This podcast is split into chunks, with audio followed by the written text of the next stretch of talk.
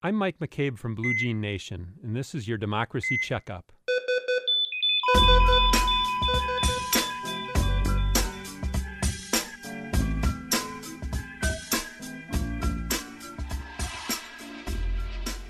Couldn't help but notice how bent out of shape so many Americans got about NPR tweeting out the Declaration of Independence on July 4th, with some accusing NPR of inciting revolution or condemning the tweets as trash this reaction brings back memories of what newsman John Patrick Hunter did on the 4th of July back in 1951 when the country was gripped by fear generated by Wisconsin Senator Joseph McCarthy's anti communist crusade.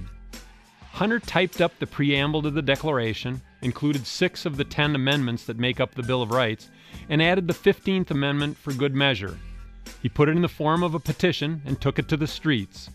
Of 112 people he approached that day in Madison, only one, a local insurance agent, agreed to sign his petition. 20 accused Hunter of being a communist. When he pointed out to one woman that the opening passage was from the Declaration of Independence, she replied, That might be from the Russian Declaration of Independence, but you can't tell me that it's ours. Back in 2001, I had a similar experience. I was asked to give the commencement address at a high school graduation ceremony. Nobody really listens to commencement speeches, and mine was well on its way to being typically unremarkable. Then I reminded the graduates that our country is the creation of revolutionaries. I told them that sometimes we seem to forget this great nation was founded by malcontents, people who got sick and tired of being told what to do. I went on to say that sometimes we forget that Thomas Jefferson said each generation should start a revolution and that he believed every generation should tear up the Constitution and start over.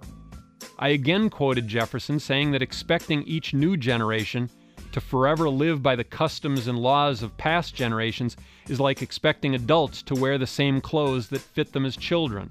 His words, not mine. I concluded my remarks by saying when America is at its best, we're not satisfied with the way things are. We are still a nation of malcontents and rabble rousers.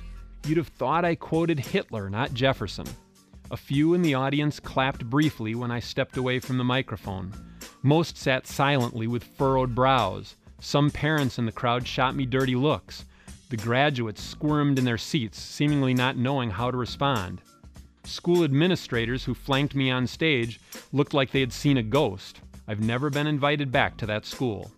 NPR's tweet storm the other day brings back these memories. It was yet another reminder that the Declaration of Independence was, of course, a declaration of revolution.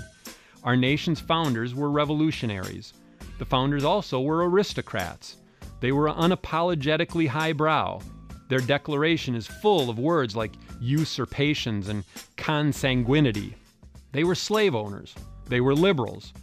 They were children of the Enlightenment, creations of their time and place. They were noble and they were wicked.